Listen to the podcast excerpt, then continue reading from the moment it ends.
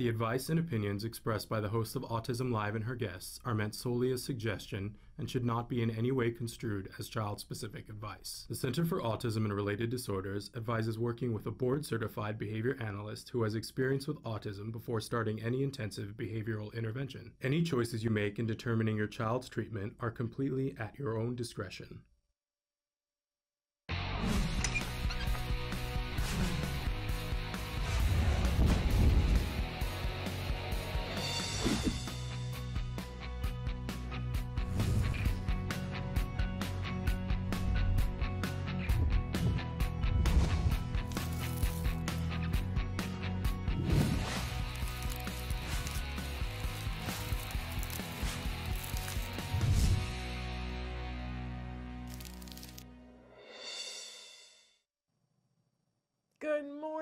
Welcome to Autism Live. I'm Shannon Penrod, and we're coming to you live from the Warner Center in Woodland Hills, California. This is the home for Autism Live. It is also the home for the Center for Autism and Related Disorders. I am so thrilled and fortunate to be here with you on this Thursday morning. Here in L A, it's raining, but I know for a lot of you, it's colder than you know what. Uh, so bundle up. I loved somebody posted this morning on Facebook, uh, you know, what's the proper way to dress for extreme cold, and it's step one, take off your pants, and step two, get back into bed. So I just want to say I hope that a lot of you have gone back to bed or hunkered down under some warm quilts in front of a fire, uh, and those of us here in L A, you know, we're trying to bail out because uh, we've had so much rain. We need it, don't get me wrong, we need it, but Uh, but it's not what we're used to in any way, shape, or form. In any case, we are going to be with you for the next two hours talking about autism from a three hundred sixty degree perspective. No matter where you've walked into the circle, if you are a parent, a teacher, a practitioner, a grandparent, or an individual who is on the autism spectrum yourself, we hope that you'll join us and take what you need and leave the rest, right? Because we know this isn't one size fits all. Uh, and that everybody needs something a little bit different, but we really love to give you resources and inspiration and hope here. So that's what we're going to be trying to do over the next two hours. Um, I want to say that everything that we do is meant to be interactive. We love to interact with you. We love when you guys write in questions and comments, or just let us know that you're watching and where you're watching from. We really enjoy that. So Traven is going to show you some of the different ways that you can connect with us here, while I'm going to remind you that our homepage is autism dash live dot com. If you're new to the show, you're going to be like, ooh, look at this fancy schmancy website. If you've been around for a while, you're going to go, ooh, look at this new fancy schmancy website.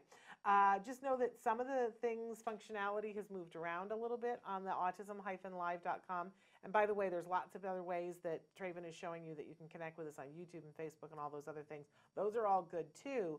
But the, the newer website has a lot of the features that you guys like on YouTube, that you can search by topic and by playlist and connect with tons, I mean literally thousands of videos right from our website now. Or you can watch the live show. When we are live, up in the upper um, toolbar, it will say live, and there's a little red button, and you click on that and it expands the screen so that you're watching us live.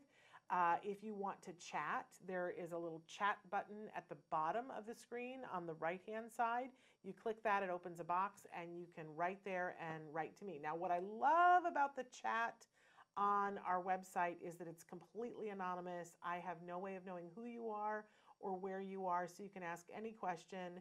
And if you do put individual specific advice, like what your name is or what your phone number, we don't share that with the people at home. That's all personal, private stuff. So you can put things there, and I'm not going to share it. I don't even have the, I used to have a way to put it on the screen, we, and we didn't like it uh, because so much of the time you guys would write something and I would go, oh, I'm not going to put that up there. So I don't even have the ability to put it on the screen anymore. Isn't that fabulous? Um, but I have the ability to talk to you, which we love that. Uh, so please, if, especially if you want to write in something and remain anonymous, that's the way to do it. But you can write it on Facebook or YouTube or Periscope or Twitter, or you can email me. We don't talk about that enough, that you can email me at s as in Sam dot Penrod, P as in Peter, E as in egg, N as in Nancy, R as in robot, O as in Oscar, D as in dog, at autism I don't need to spell that out for you. I know you all know how to spell that. Hyphen, that's the dash in the middle, live, L I V as in Victor, E dot com. And I spell that out for those of you who are listening on YouTube. Did you know that when you go to YouTube, you can choose how you would like to get your free download? You can do it with sound or with sound and picture, so that if you want to be watching it on your iPad and you want to see the funny faces that I make, you can do that. Or you could just download the podcast um, that is pure audio and take us in the car. Uh, I think that's a fun thing. Just don't close your eyes when I tell you to meditate, right? The one thing I'm going to ask you not to do. No closing your eyes in the car. Okay, so uh, having said all of that, uh, one last disclaimer. On Thursdays, I like to remind you, because we have a little bit more time on Thursdays, that um, we have a lot of experts who are on the show. I'm not one of them. Isn't that funny? I am an autism mom and a former educator and somebody who cares very deeply that you get the resources that you need. And I know that those are one, not one size fits all at all, that what my family needed and what my son needed is not necessarily what you and your son or daughter or student uh, or yourself need, right? Um, but it But it is still something that I'm passionate about, that you get what you need to get to the progress that you're seeking and that you deserve. That's what my deal is. And I'm happy to be here and kind of connect people. I think of myself as one of those old time, you know, in the old black and white movies when they had the switchboard and they would pull the, the cord up and plug it in and go, you know, now I've connected you. That's what I always think of. Uh, and I'm happy to connect. Man, I'm paying my karmic debt down. All right, uh, so uh, all those things in place now that you know that I'm not an expert, but that I care deeply, uh, it's time for what we fondly refer to around here as the jargon of the day. I'm particularly warm and fuzzy about the jargon of the day, having just come back from uh, a conference about autism that was uh, put on by A B A I. And I had so many wonderful B C B As who came up to me and said, you know, when I was studying for my exams, I watched Autism Live for the jargon. It really helped me. And that just warms my heart. I can't even tell you that we're, we're not just helping ourselves. We're, we're helping future generations of people who will then help us back. Woohoo, right? Uh, in any case, today's jargon term, I love the fact that Traven put this in uh, a font that makes it look deep and mysterious, right? Doesn't it look like something from a witch hunt? The mass trial. Uh, this is one of those terms that very, the first time that I was in a clinic and somebody said, okay, you know, well, your son uh, isn't able to do this, and, and so we're going to mass trial it. And I was like, you know, is, is, is this involve a guillotine? It sounds really, really violent, doesn't it? It doesn't. It's one of those misnomer things. So let's take a look at what the actual definition of mass trial is. There it is, repeated consecutive trials of the same S D and target. Don't you love when jargon, it's that, that thing I was talking about yesterday, when they take, oh, well, the word trial's in there, so let's put it in again. And then let's add jargon that we don't know to it. What's an S D, right? And what do you mean by target? Then I'm picturing either the Target, the, the store, or a target that I'm going to send a, a bow and arrow over. Not helpful to me. I, I, I look at repeated consecutive trials of the same S D and target. What? All right, so let's go to our working definition to see if we can't make some sense. So it's getting your child, or really anybody, to demonstrate exactly the same target behavior. Okay, so there's a list. We're gonna. We're, I'm moving stuff out of the way now, right? Because I'm gonna demonstrate. So in A B A, there are lots of different techniques that we do to teach, and we start with errorless learning, right? Where um, we we will.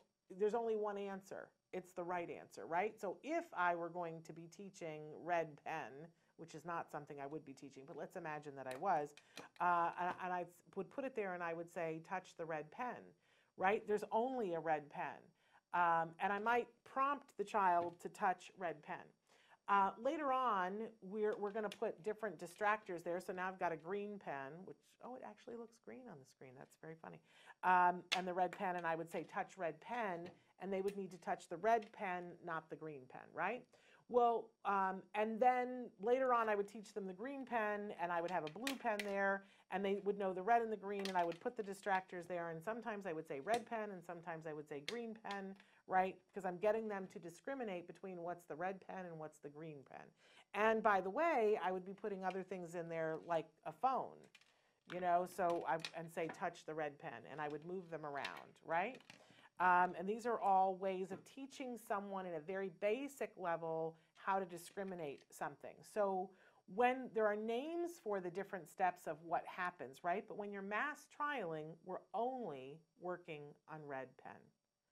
We're picking one target, and that's the only thing we're working on. So if I'm teaching red pen, I start with mass trialing it, and that's all that's being taught. I'm not teaching green pen at the same time I'm teaching red pen. I mass trial red pen. I can have different numbers of distractors there, right? But all I'm teaching is red pen. And this is where I think parents get a little like, what? Wait a second. But so much of the time when we're teaching things, we teach more than one thing. And we teach it in an environment where there's more than one thing going on. And it gets easy to get confused. And the example that I always liked hearing is that when, um, when we're teaching language, let's imagine that I'm trying to learn Russian. And this was an example that was given to me once, that you go to Russia and you're wanting to pick up the language, and so you're totally marinating in it, trying to get the language, right? And the woman who, of the house that you're staying in, says a whole bunch of blah, blah, blah, blah, blah, blah, blah, blah, blah, blah, and she's gesturing towards food, right? And you know that somewhere in there, she said, don't you want to eat this bowl of soup? But you have no idea which one, which word was soup, right? It's going to take you a while to pick out which words. Whereas if the woman just, you know, pulled you over and said, lashla, right? Then, then you know this either means eat or soup. And it's because you've only got the one word, right? And so, you know, lashla means something. And then later on, when she hands you a sandwich and she says, lashla, now you know lashla means eat. Lashla means nothing. I don't know what the Russian word for eat is. But you see what I'm saying? As opposed to saying all the words, and I don't know which word is discriminating. So which one is the one that I want to know that's going to help me to build language, right? So when we do mass trials, we're saying we're just doing one thing at a time. Don't complicate it. This is the very beginning of teaching something. Later on, we're going to complicate it for sure, right? There are so many steps before it becomes a skill in their real life. But in the beginning, we're going to make it so clear that we really can't fail, especially if we give it lots of opportunities. So mass trial, red pen. And then once the person is getting it, even though there are other things there, Uh, and I go, okay, we've, we've got red pen, right? Then we put everything aside and we teach just green pen. And one of the distractors might be red pen, but I never say touch red pen, touch green pen in a mass trial, okay? I'm only teaching one thing at a time. Then later, once I have two things that I know and I can get right on a regular basis, then I move into random rotation. That's a different thing, and that means sometimes I'm going to say, touch the red pen. Yay! And we rearrange them, and I go, touch the green pen. Yay! And this is the way we build a skill. And I know it looks ridiculous, and you're probably thinking to yourself, that makes no sense whatsoever. It's so slow. It takes forever. Yeah, maybe, but it works. And it works for our kids on the autism spectrum. And when you're trying to teach a kid or an adult or someone on the autism spectrum and they're not getting it, this is a way to have them get it. Now, is this just for people on the autism spectrum? No. Um, if you were going to teach me physics, right? It wouldn't come down to touch red pen, but, um, and I don't even know enough about physics to have something intelligent to say. That's how bad I am about, about physics. But you would give me one thing at a time if you really wanted to teach me well. Too often, as educators, and I started off by saying I'm a former teacher, we teach eight things at the same time. And for a more advanced learner, that's great. But if we're teaching a new skill and something that's difficult for the person, and we know we're going in with something difficult, we want to start and teach one thing at a time. And, and that can go fast if the person gets it. We can speed it up, right? but we want to make sure that we get the skill all the way through. So often as a teacher, I would see kids who would come in and we would call them Swiss cheese because they had holes.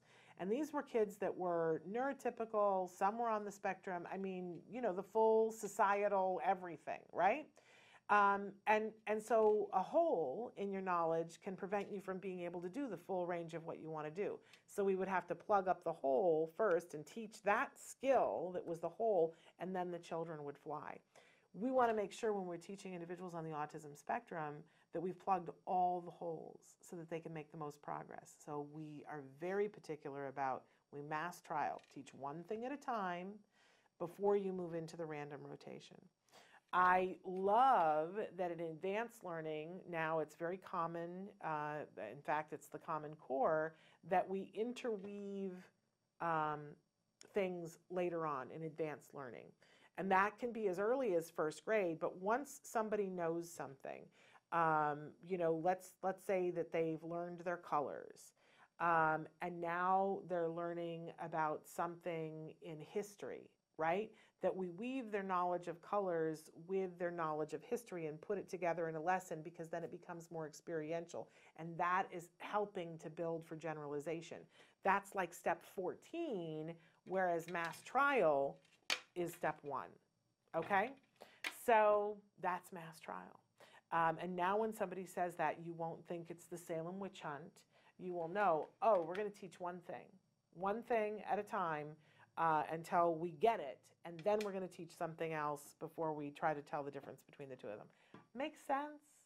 Don't worry. If you don't get it, that's the great thing about jargon and why we do it every Thursday. If you don't get it, you're going to get it eventually. It will happen. We just do it again and again, just like with our kiddos. Um, I try not to teach more than one jargon term at a time. Like, I'd love to jump in here and talk about what an S D is, but see, I just want you to get the mass trial. Uh, other times I will confuse you and do that. Okay, so let's take a look. That's our jargon of the day. Let's take a look at our question of the day. This is when we ask you something and we want to know your thoughts and feelings about this. You can write it in on Facebook. Uh, you can write it in any way that you want to, but I would really love to know on this Thursday, who's your hero? And it could be multiple people.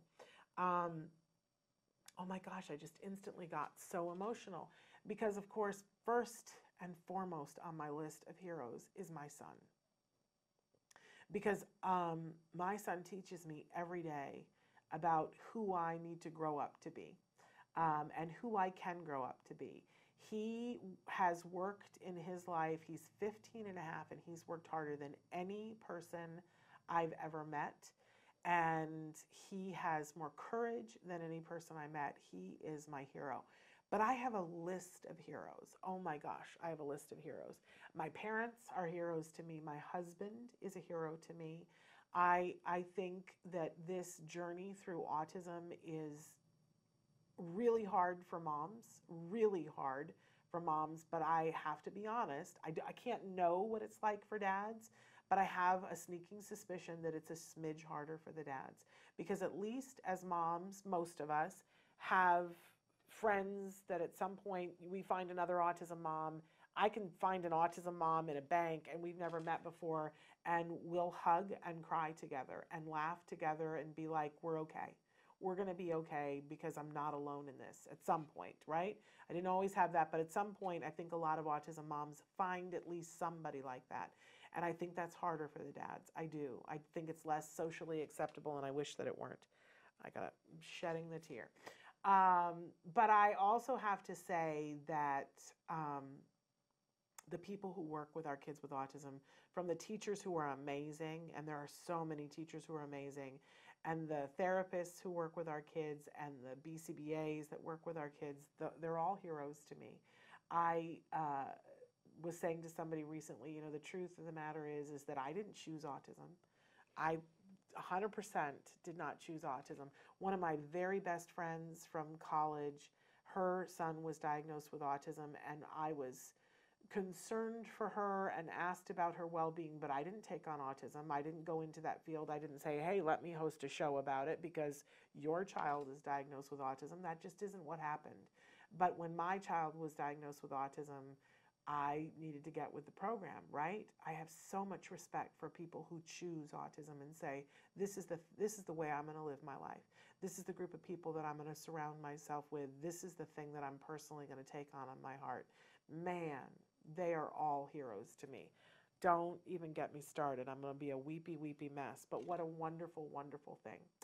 Um, so write in and tell us what are you, who are your heroes. Uh, and we'd, lo we'd love to see what some of you have to write in. Okay, it is time before I get too maudlin here to, to get to our topic of the week.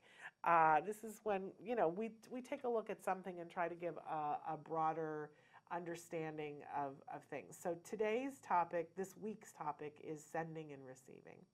And this takes on many different uh, connotations, right? Uh, from what you put out is what comes back at you. I know the other day I was in a very crabby mood and I was driving my car. And of course, to me, I'm like, in my car, you're driving your car. You can't tell if I'm crabby or not, right? And yet people were cutting me off and honking at me. And I was driving exactly the way I drive when I'm not crabby. And I was like, right? Um, and the crabbier I got, the worse the traffic got, and then the more crabby I got, right? And at some point, I, I kind of stopped myself and I said, oh, my surroundings are projecting back to me how I feel inside. Perhaps I would like to project something different other than the complete and total crab that I'm currently feeling. And I, you know, just did that scientific experiment that we sometimes participate in. And I thought, what if I stop being crabby and I start thinking nice things about the people on the road around me? And the traffic cleared and nobody was honking at me. It's just a funny thing, right? Um, I, you know, try it, uh, see if it works for you. But I got to say that in my life, whatever I put out comes back to me times two. So, and that's, I didn't come up with that. That is the rule of karma, right? So take a look at that. But there's also this thing that I notice in the autism community. And I don't think I'm the only one, but write in and tell me if I am. You know I'll take it if you say to me, Shannon, you're in the wrong on this. You've told me before. I listen. I do. Um, but so many of us would do anything to help somebody else. I see that across autism parents, that I can ask an autism parent to take care of themselves and to get themselves a massage, and they'll laugh, right? Huh? Like that could happen. But if I told them that there was an autism mom that was totally stressed and needed their help, they would drive them to the masseuse to get the massage. And they would make time in their day to make sure that that other mom got the massage. Um, and it's important to not only give, and I do think that that's a really important thing for thus, those of us in the autism community who have the bandwidth, whether it's time, money, energy, thought, prayer, whatever, give what you can. Um, because it helps you to cope with your stress. I absolutely believe that. But I think the flip is too, true, too, that sometimes you have to take help. That one's harder. Isn't that funny? Uh, tell me if I'm wrong, but I think it's harder. And if you don't take help, you leave other people out. I remember when my son was diagnosed and we did not have the money to do what I was being told we needed to do. Uh, we needed to start A B A therapy, and I was fortunate enough that we lived in a state that they were going to pay for that, the lion's share of it in any case. But I was also told that I had to get my child healthy and look at some biomedical treatments and get some testing done that was going to be outside the norm of testing, that insurance wasn't going to cover it, and that it was going to be like two thousand dollars. And we didn't have it. We just didn't have it. And I really had to come face to face with my ego and all the things that I thought about myself as a parent and a person and say, am I going to let my child not have this because I don't, and believe me, oh, the self-talk to myself about you should have been saving money in case of an emergency. You know what I mean? Like I, and myself about you, you know, you should have, you messed up, right? But it was, am I going to let him be left behind because of that, or am I going to put my pride aside and figure out what to do and get on the, the solving end of this?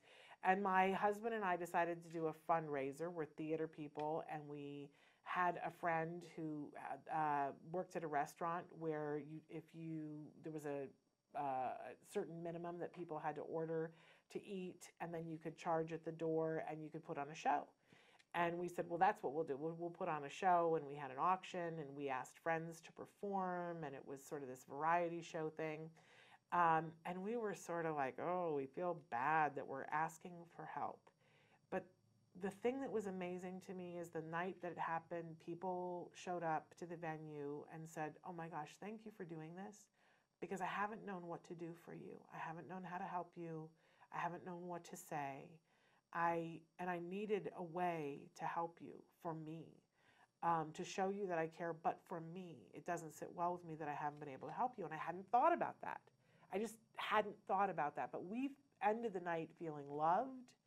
Um, our friends said that they felt better because they found a way to support us, and we had enough money to do the testing for our son's therapy. And I always say that to parents, you know, be willing to take help. Be willing to help yourself to be able to help uh, your child, and know that it feels good when somebody can do something for somebody they care. I am very much on the other side of that right now, that one of my best friends in the world, who's the director of my one-woman show, The Autism Monologues, her husband just got diagnosed with uh, a form of colon cancer, and he's going to be fine. And it's all going to be good, um, but they have a tough road ahead of them for at least six months. And I keep saying to her, I need to do something. And the other day we were standing there, and she was like, but you don't need, I, I just wanted to get them lunch. And she was like, yeah, but you don't need to. And I said, oh, I'm sorry, you think that this is all about you, and I'm sorry, you need to let me do this for you because I need this. Please let me do this for me because I haven't done something for you. Please let me buy you lunch. And she was like, oh, okay, if it's for you, right? And that's fine, that's because it was for me. But I, I'm just saying, sometimes it's good for you to let somebody help you. It's good for you, and it's good for them, right? Everybody needs it. So send and receive in every way that there is, and send what you want to have come back, right? Ask yourself, are you doing that? But also be willing to receive the things that people are sending you back. Be willing. It, you're gonna need some help, um, and, and it can feel really good if you look at it in the way of, ah, I'm letting them help me and it's helping them. I'm just saying, it's a very good thing. All right, we have to take a break now, but when we come back, um, we have a, a brief pre-recorded interview. Normally, we would just pop it into the show, but I'm wearing different clothes. I don't want to try to pull one over on you, right? Uh, but we have an amazing woman, a speech and language pathologist who is also a B C B A. Her name is Rosemarie Griffin, and uh, she's going to be, oh, I didn't even say who else is going to be on. So we've got this interview with her. Then we're going to come back with special education attorney Bonnie Yates, and then later on in the show, we We have Thomas Scheel. He is the founder of a dating and social networking site for people on the spectrum. How amazing is that? Uh, but first up, we're going to take a break, and then we come back with uh, Rose Griffin. So stick with us. Hey, I'm Candace Cameron Bure. Tom Bergeron. You're watching Autism Live. And you're watching Autism Live. And you're watching Autism Live. You're watching Autism Live. Do you provide care services to someone with autism? Recently, more and more children are being diagnosed with the condition and getting the support they need as awareness grows. But what happens to these children as they grow up? It's estimated that over half a million youth with autism will turn eighteen in the next decade, and they'll be faced with a very difficult reality. As children with autism grow up, their services start to disappear or become very difficult to access.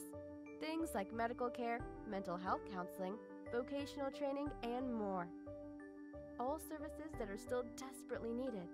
The loss of support that youth with autism face as they grow up is so severe that it's referred to in the autism community as falling off a cliff. Adults with autism need the same level of support they had as children to avoid falling off the services cliff. Introducing Skills Living, the web-based software designed specifically to help transitioning youth and adults with autism so they can avoid the cliff and instead fly to success. With Skills Living, help your learner with autism develop the skills they need in all the critical areas of adult life, including self-control, planning, and problem-solving, effective communication, performing life skill tasks for independent living, acquiring and maintaining employment or other meaningful activities, developing and maintaining social skills and relationships, accessing transportation and public services, and being safe. Skills Living includes a comprehensive assessment, a data collection mobile app, behavior intervention plan builder, and automatic progress reporting. It also provides a complete curriculum addressing sixteen key areas, spanning the entire range of functioning adulthood. Skills Living is easy to use and can be implemented by schools, parents, and autism service providers. Call or click today for your free demo and see how Skills Living can help your learner with autism avoid the cliff and instead reach their fullest potential. Skills Living. Wish, learn, become. Welcome back to Autism Live, and we are we have joining us right now uh, via Skype, Rosemarie Griffin, better known as Rose. She is one of those rare individuals. Are you ready for this? She's a speech and language pathologist. I can't even say it. A speech and language pathologist. And see, I need one. And a B C B A. That's a lot of letters. Rose, welcome to Autism Live. Uh, thrilled. So we we've uh, in the past we've called people unicorns sometimes, yep, when they are, but you're you're kind of a unicorn of another color, right? Well, thank you. Yes, we we do go by unicorns. Um, I love having both certifications, and right now there are less than four hundred people worldwide who have both of them. So it's it's an amazing way to be able to help my clients in a very uh, specific way, and also be able to to help professionals too. Uh, work with students with autism. What a fabulous thing, because when you put those two things together, I think uh, a, a lot of progress happens. Uh, really, really amazing. Now, uh, there's so many things to talk about with you. You are not only a speech and language pathologist and a board certified behavior analyst, but you are also an entrepreneur and inventor, and you are a product developer, and you also have an amazing site that's called A B A Speech. It's a blog with a lot of free resources, um, and you offer trainings, including continuing education courses. So let's let's start briefly with that. Tell us a little bit about what people might find on A B A Speech and where to find yeah. it.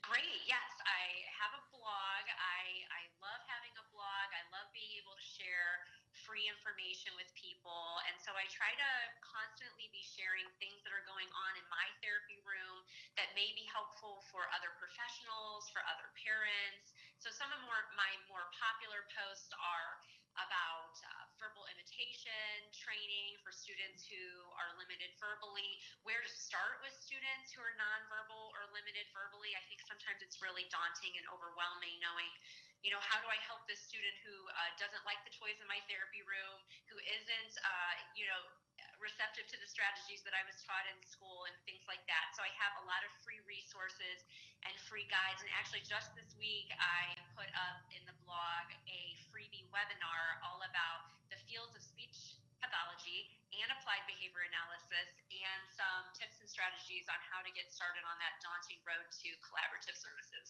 And I got to say, one of the things I love about you, and, and I find this to be true, the, the highest caliber professionals are the best at being able to take the jargon out of the sentence for the parent, and you're very yeah. good at that. Uh, oh, I, thank you. I thank think you that's so a true hallmark that. yeah. of an expert. You know, there are a lot of people who just, you know, pounce on the jargon and throw it at parents, and I always go, hmm, what's that about? Because the true experts are the ones who can switch it on and off. So, and you are one of those true experts. So, where do we find the blog? Yeah, so the blog is at w w w dot a b a speech dot org. You can check it out there. I always have my latest blog posts up, and you can search through to find out resources that would help you specifically. Wonderful. So really encourage people to go and check that out. But then let's also talk about the these products that you have developed. Let's start with Action Builder cards. Talk to us about those. Sure. Yeah, so I just, you know, I had a vision for, I was teaching students with um, more severe autism. I work in a, in a specialized program as well as a public school. And so a lot of the therapy cards that we use out in the field have one example of an action. And so I was spending a lot of time making my own cards to teach my students how to generate phrases and things of that nature. So if I had a student and they were working on labeling orange and pizza and spaghetti, but they were also working on labeling eating, I could not just go to a, you know, ready-made box of cards and get lots of different examples of eating. Usually you just get that one picture of eating, that one picture of playing. And so I was making a lot of different things online. It was taking up a lot of time. So I thought, this is my vision. This is really what's best practice, is to show students with autism specifically different pictures of items, because that really helps us plan for that generalization piece. So, okay, so we have a picture of eating, eating pizza, eating spaghetti, eating orange. And then that way, when a student is maybe doing those things in the natural environment, if they've worked on those different phrases, that they can generalize that from what's going on in therapy session to what's going on, you know, at home or out in the natural environment. And so yeah. Trayvon is showing some of them um, full screen here. Right now we're looking at leisure nouns. Um, right. So you're grouping them. So this them. is actually, Shannon, this is actually Double Up. This is my oh. other product, Double Up. Oh. And so Double Up was the second product I created. And this is a vocabulary and social skills game for students. And I, you know, I work more with the middle school, high school population, and I feel that there's just not a lot out there for students who might be at the level of matching. Um, there's not a lot of stuff out there that has real life pictures that are age appropriate. And so I created this. And what's so amazing about this game is that you can match picture to picture, as you can see, the basketball to the basketball. Yeah. But if you have a more advanced learner, what's really cool is that there's another game board that's leisure actions. So you can match that basketball picture to a picture of people who are playing basketball. So a lot of the times, if you're working in the schools or you're, you know, have a home program or something like that, you may have students at various language levels. And so this is a nice way to tie in all those different skills. Plus you're working on turn taking, plus you're working on language skills like labeling, and you can ask each other questions, you know, like, do you like to play basketball, or would you rather, you know, do a go-kart or play mini golf, things like that. So it's really based on your student's language level, but that's what's so nice, that it lends itself to that. And it's it's age respectful. A lot of the times when we're working with students who are older or adults, there's a lot of adults with autism. They want something to do that's functional. We're talking about functional things. And the pictures are real. So our students with more severe autism will be engaged by those. I love that. I, uh, so that was Double Up we were just looking at, where yes. you're matching them to the different uh, category cards.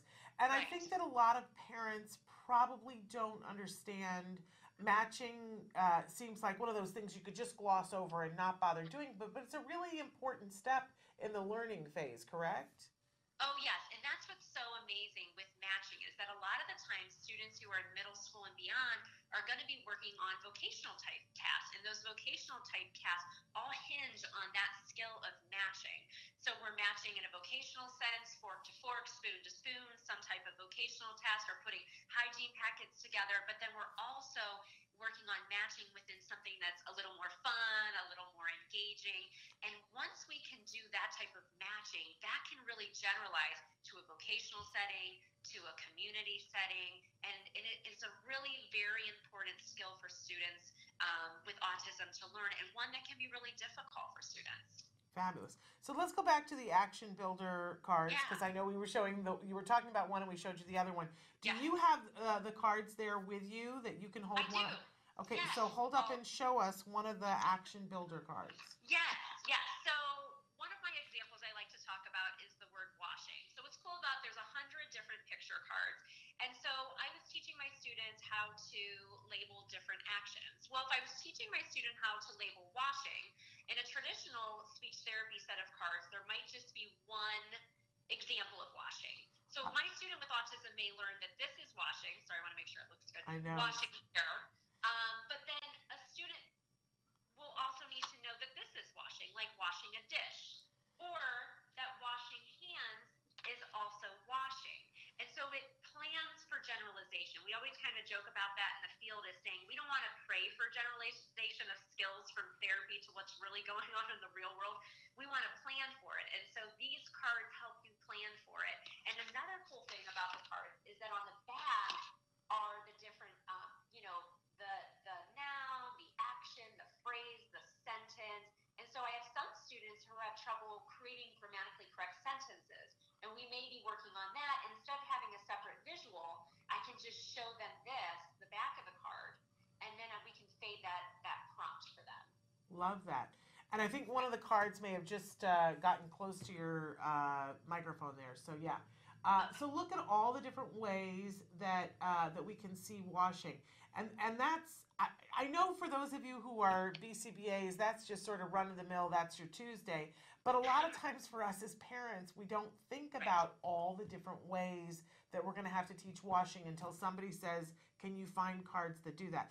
And let me, you know, as a, as a mom of somebody that, you know, we had to teach these things to, right. the, the having to go and find the cards or make the cards or whatever. Listen, I, I swore when my son was done, I was never going to laminate another thing as long as I lived. So if you can, if you can find the cards already made for you, it's such a time saver. It is such, and especially if it's done well, which clearly you have done. So where do we get these products? Where can we get the Action Builder cards, and where can we get the Double Up? Yeah, so both of those products are available on my website, w w w dot a b a speech dot org, and they're also available on Amazon, and if you're international, um, they'll ship that way through Amazon, or Different Roads to Learning as well ships them internationally. And we should say you you uh, created these and invented these with older students in mind. What what age range do you think um, people could start with? How young? Yeah. Yeah, with the Action Builder cards, really just is, you know, I mean, preschool, really, the Action Builder cards. Those are real-life pictures, and so those really kind of span the age range. And then Double Up is more, I'd say, fifth grade through adult. Okay. Is an age range for that, yeah. But I love the fact that when you... you know, shop these things, they are not condescending to, like if you're starting with a sixteen year old, I can tell you guys that if you go and buy all the other cards that are available in the world, they're going to have all the preschool primary plastic things um, as if you were in a preschool class. And right. for our fifteen year olds, they're like, what, what are we doing here? So I absolutely love that. Um, and you are such a wonderful resource for so many different things. If you've got a second, I'd love to keep you and just ask you, yes. since, I mean, how often do we get a unicorn that, that is an S L P and a B C B A? That's a lot of letters, Rose. Oh, thank you. Ask it's, away. It's, okay, so let's start with what are the top five strategies for working with students with autism who are nonverbal? And I think th that's something like we all want to know more about. So what are what yeah. are your top five things? Yes, we have to, you know, number one is to really gauge what how the student is currently communicating, you know, getting a baseline. If the student student is not currently communicating, we need to go to step two, which is our assessment piece. And, you know, we need to look at how the student is communicating. And that's, you know, if you're a speech language pathologist, sometimes the tests that we learn about in graduate school don't really give you that information about requesting. Requesting is so very important for early learners. And so I would urge you, if you're a parent, to make sure that requesting is something that's encompassed within that assessment piece. Uh, because I can tell you, I have three kids of my own under the age of nine and uh, typically developing, and there's so much requesting that goes on uh, in my household. So that's that's so important. And I think sometimes what happens, Shannon, is that just doesn't get included because it's not always a part of a speech therapist's repertoire of things that we look at if it's not part of the standardized assessment. And then, you know, we as good clinicians are going to use our assessment to create our intervention. And so if we don't assess manding and then we don't have it as intervention, um, then we're really missing the boat on our, our students really finding a way to communicate. So those are some really important things. And, you know, learning about our student, what they love, that's something that I always talk about. And I call it building a therapeutic rapport um, over time. You know, I have to make sure that I'm somebody who's fun, somebody who gets my student, somebody who's not always demanding things, that really just wants to be in their space and and find out what they love and enjoy, so we can work on requesting, and then I can use those things that are fun to help that student learn, to help that student be motivated to learn. And then, you know, what's really last is to make sure that, and this is the hardest part, I think, is to make sure that once we have our plan, our intervention plan, and we're going to be working on requesting for students who are limited verbally, is to make sure that everybody on the team Is, is included. And that's what can be so overwhelming, because sometimes when you have a student with more severe disabilities or more severe autism,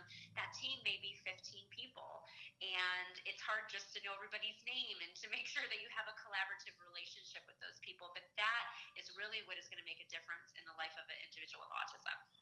Truly wonderful. I last week, uh, well, weekend before last, I got to be at the A B A I uh, Autism Conference. Oh yeah. And yeah. Um, and I came back, and of course we, there was much discussion about jargon, because it was people were presenting. Uh, there were B C B As who were presenting to other B C B As. They weren't intending it to be on a parent level, but the one of the workshop, one of the talks that I went to that I was excited, it was about teaching functional communication, and I couldn't, I couldn't get there. I couldn't, because he started out saying that uh, let's take a look at the manned modality assessment, and I, oh. and I sat there and for you know a large portion of the talk tried to figure out right. what a, what a manned modality assessment was, and then right. later at a reception when somebody explained what it was, and I was like, oh, now I wish I could go back and listen to the whole thing. But I love the fact that you just, ladies and gentlemen who watched last week, she just talked about a manned modality assessment, because she said it's important to start with knowing, are they requesting things and how do they like to request things, and building that, which is right. the manned modality assessment. But thank you for not saying manned modality assessment. Yeah, that uh, is okay. I am C P A, but I do try to, to, but I also teach an ethics class um, for people becoming board certified behavior analysts, and we talk a lot about that, to not use jargon and to really know, you know, that that, that can make people feel uncomfortable if, it, if they're not sure what it is. And that kind of, you know, if you go to my website, A B A speech dot org, I have um, a free ebook that's called Communicate With Me. And really what it starts going over is, you know, what does it mean to manned? What is a tact? What is an echoic? What is an interverbal? And those are terms that we may throw around in the field that other people um, may not understand. When you may call it a label, I may call it a tact. We're coming from it in different ways, but we're really talking about the same thing. It can be confusing. Well, it can, and, and you know, I'm now I'm a fan of some of the jargon, not all of the jargon, but I, I do, the more I learn, the more I see why the jargon is important, because it becomes very specific, that, you know, that, that a tact becomes a very specific kind of labeling, which right. once you know what that is, can be very interesting. But, you know, uh, and, and as I said, I hate to make fun of this poor doctor who used the manned modality assessment, but he was there to present to his peers, right. not to me. He wasn't doing anything inappropriate. I just couldn't get to it with a can opener and, uh, and an assistant. I couldn't get there. But... You know what I'm saying? Uh, oh, yeah. But anyway, uh, I so appreciate what you were doing. I, I love, love, love uh, the cards, both the Action Builder cards and the Double Up. I think that that's wonderful. And again, where, where can we purchase those? So you can purchase them on my website, w w w dot a b a speech dot org, or through Amazon. They're okay. also available there. Okay, fabulous. Uh, but definitely people need to go to your website, a b a speech dot org, so that they can get some of the free resources that you have available there, and check out your blog, which is awesome, and in plain language that we can all read and understand, which, hallelujah. Um, you know, I'm, no, it's such a thing. It's such a fabulous thing, so I really appreciate you. Um, and and if people want to get, uh, if there are professionals that out, that are out there, you also offer um, things that are C E credits, the continuing education credits, on your website as well. I do, yes. A B A Speech is an ASHA-approved C E provider, so we have courses for that are taken by parents and professionals. So we have a really cool course called Help Me Find My Voice, which is geared towards working with students who are nonverbal or limited verbally, and knowing where to start with assessment, knowing where to start with intervention, how to work with students with problem behavior. And um, it's been really well received by parents and professionals, because as you've said, you know, sometimes as a parent, you go into a meeting, and if you have one child and that child has autism, you may not know what a manned or a tact is. And so it kind of helps you feel more prepared when you're dealing with a team, and you want to be, you know, a stakeholder and a, a important part of your of your child's I E P team and things of that nature. So uh, parents and professionals alike have really liked that course. Absolutely, that sounds amazing. I always had a sign that uh, was in my bathroom that said, "My son's team is only as strong as its weakest player," and uh, that will not be me. good. Uh, yeah. So for, you know, for parents who feel that way, what a great way for you to get on board and, and know what's happening. Well, Rose, this has been delightful. Thank you so much for being a part of our show today. And whenever you, because uh, I know you have this great mind, you're going to be rolling out new products. Whenever you do, let us know. We'd be happy to have you back. Awesome. Thanks so much for having me. So nice to meet you. Nice to meet you too. All right. Thank you, Rose. Bye. Bye-bye. Uh, what a wonderful, wonderful professional working in this field. I, you know, the, these are the kind of people that I just go, oh, thank goodness, right? We're going to take a break, and then we're going to be right back with more Autism Live right after these messages. Stick with us.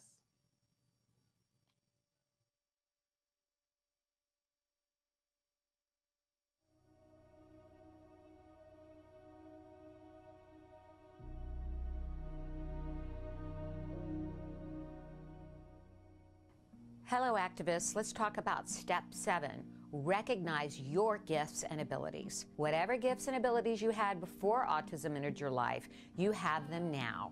And I bet you've developed some that you didn't even know you had. Those gifts and abilities are going to help you in your journey of parenting a child with autism spectrum disorders. Maybe you're a born researcher, teacher, negotiator, or organizer. Well, you're going to need all of those talents. And you could find a whole new calling. That's what happened to me. If you had told me twenty years ago that I was going to leave behind a career as a television producer to work as an autism advocate and activist, I would have said, you're nuts. If you don't think you have any special gifts or abilities, ask someone who loves you. They'll tell you what they are. I guarantee you, you have them. What's your special gift? Find it, use it for yourself, for your child, for the good of all concerned. Until next time, keep the faith.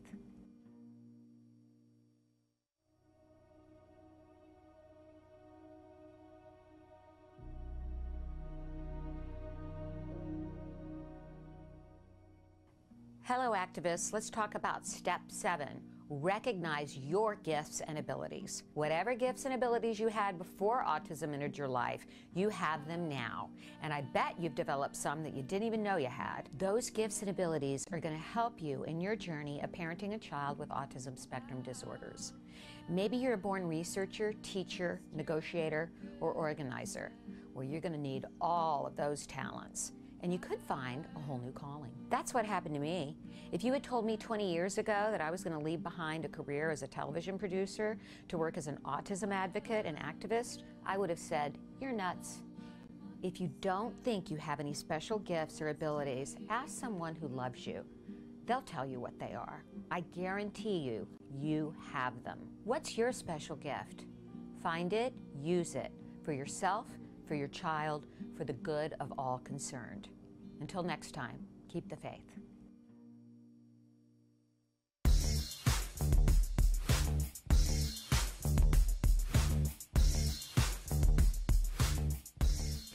Parent-to-parent token economies are a great way to get to good behavior with your child. So first of all, let's talk about what is a token economy. It's just a visual representation of reinforcement or a reward that's going to come later on for behavior that you've done now. So I've got a couple examples here of uh, token economies that I want to show you. But one of the most important things to remember with a token economy is that it's essential that whatever the child is working for be meaningful to them. So here, this is a two-part token economy. I've got a list of things for the child to pick from, to pick what they want to work for. So the child would pick off the one they want, put it on their other token economy, and you can see it says, I'm working for a play date. What a great thing to work for. And as this child progresses through their day at school, every time they do a task and they do a good job, they're going to get a token to put on this token economy.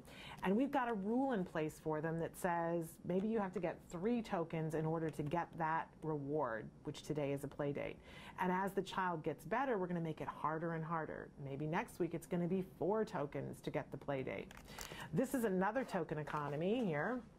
This is a task completion token economy, so every time the child completes a task that there's a picture of, they can peel off a token and put it on to demonstrate that they have completed that task. Again, it's essential that they get a really wonderful, meaningful reward for having gotten these tokens.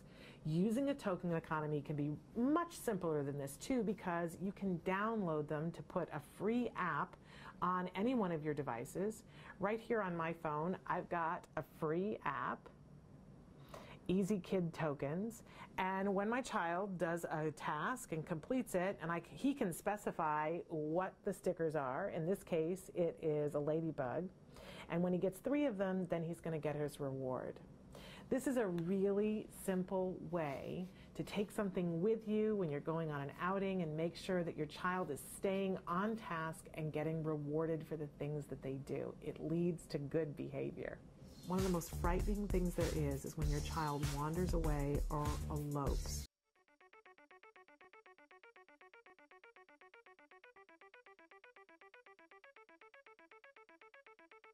Hi, I'm Shannon Penrod, and we're at the A B Cs and X Y Zs of Special Needs Conference. And this year, for the first time, they've got something really remarkable. It's the Entrepreneurial Boutique. These are all items that have been made and are being sold by individuals who have special needs. So we're going to do a little shopping and talk to some of these fabulous entrepreneurs. Come on. My name is Molly Rarick, and I'm founder of Breed's Gift. We're a nonprofit that serves teens and adults with special needs, like Chase here. Uh, we were founded in two thousand thirteen and serve people in the Conejo Valley, Santa Barbara, and L A. Our main objective is to give our participants the skills they need to gain a more independent life. My name is Shelley Cox, and um, Lisa Zalagi and I are founders of Creative Steps and Create Microbusiness Enterprises. And the, the items that we're selling here today are all made by the clients who have uh, passions about what they want to make, and then they get the profits from what they make after we've paid all of the other expenses. We are here today because um, I, my goal is to be independent, and also I would like to share all my artwork, and I would like to sell. Thinking about at his young age being a businessman, you know, it's, it's amazing. I cannot be more proud.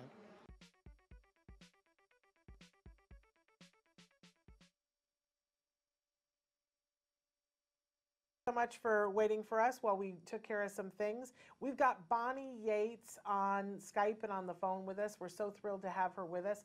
She is a special education attorney with the law firm of Hirji and Chow, and we call this your rights, because knowing your rights can be the difference uh, between getting what you need or what your child needs at school for an entire school year, if not for their entire future. So Bonnie, welcome back to the show, first of all.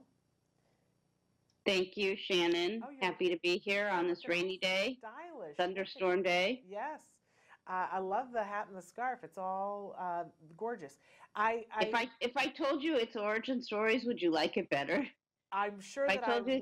If I told you that the hat is Goodwill and the scarf I picked up on the ground when I was running and nobody seemed to be looking for it, and it's like very warm alpaca wool, so I, I brought it home. I adopted it.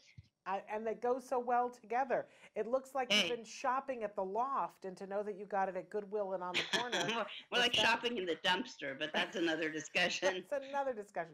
But I wanted to start, Bonnie, by just telling you that I had the opportunity to be on the phone with a mom who uh, I was talking to her the other day, and she was expressing that her day wasn't going quite how she had hoped that it would. She was feeling a little bit low, and she thought to herself, you know what, I'm going to turn on Autism Live and see what's happening. And she said that, I, I'm, I'm going to paraphrase, but she basically said, and Bonnie Yates was on, and she said, so I was able to take a big, deep breath and know that I was in the right place.